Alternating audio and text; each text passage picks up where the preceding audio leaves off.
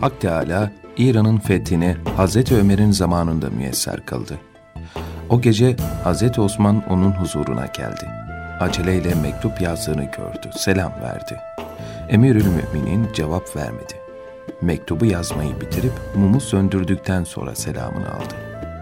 Hazreti Osman, niçin selamımı mumu söndürdükten sonra aldınız diye sordu. Hazreti Ömer, ya Osman dedi. Kandil Beytül Malindir. Müslümanların hakkıdır. Müslümanların maslahatı için mektup yazarken kandili ışıklandırdım. O kandilin ışığında senin selamını almadım çünkü kıyamet gününde Müslümanların benden haklarını istemelerinden ve onlara cevap verememekten korktum buyurdu.''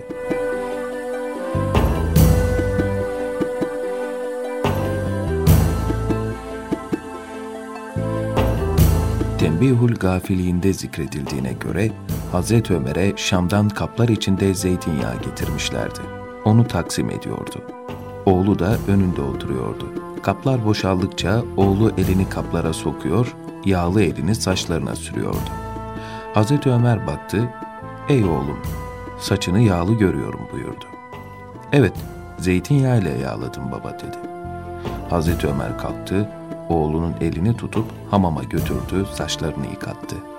Oğlum, babanın azap görmesinden bu daha iyidir buyurdu. Yine Tembihül Gafilinde zikredildiğine göre bir gün halktan birisi hanımından şikayet etmek için Hazreti Ömer'in yanına geldi. Hazreti Ömer'in kapısına vardığında içeriden kavga, tartışma sesleri işitti. İyice kulak kabarttı. Hazreti Ömer'in hanımı Ümmü Gülsüm'ün ağır sözler söylediğini duydu. Hazreti Ömer ise hiç karşılık vermiyordu. O kişi kendi kendine ben hanımımı şikayete geldim, kendisi benden daha fazla cefa çekiyor diyerek geri dönmek istedi. Tam bu sırada Hazreti Ömer dışarı çıktı. O kişiyi görüp niçin geldiğini sordu. Adam, ey müminlerin emiri, hanımımı sana şikayete gelmiştim.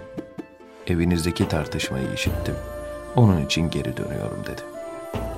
Hazreti Ömer, Hanımımın benim üzerimde hakları vardır.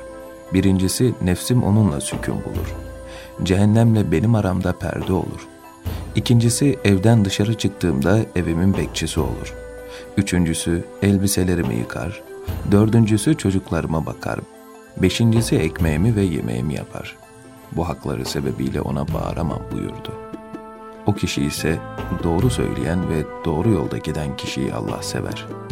benim hanımımın da bu hakları vardır. Rızamla onu affettim dedi.